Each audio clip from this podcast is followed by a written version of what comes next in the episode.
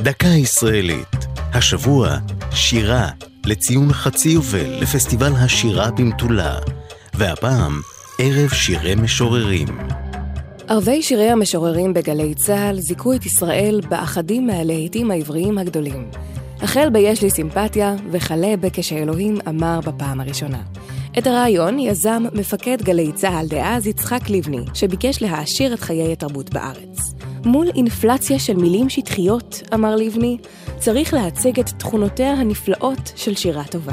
ב-1972 הוזמנו טובי המלחינים להלחין את טובי המשוררים, נתן זך, דליה רביקוביץ', יהודה עמיחי ודוד אבידן.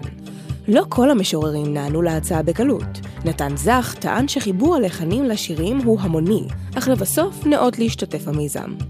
בשנות ה-70 וה-80 נערכו עוד שני ערבי שירי משוררים, כשהם מנציחים תופעה מעניינת בתרבות העברית, שבה מלחיני המוזיקה הפופולרית מלחינים שירי משוררים, ולא פזמונים.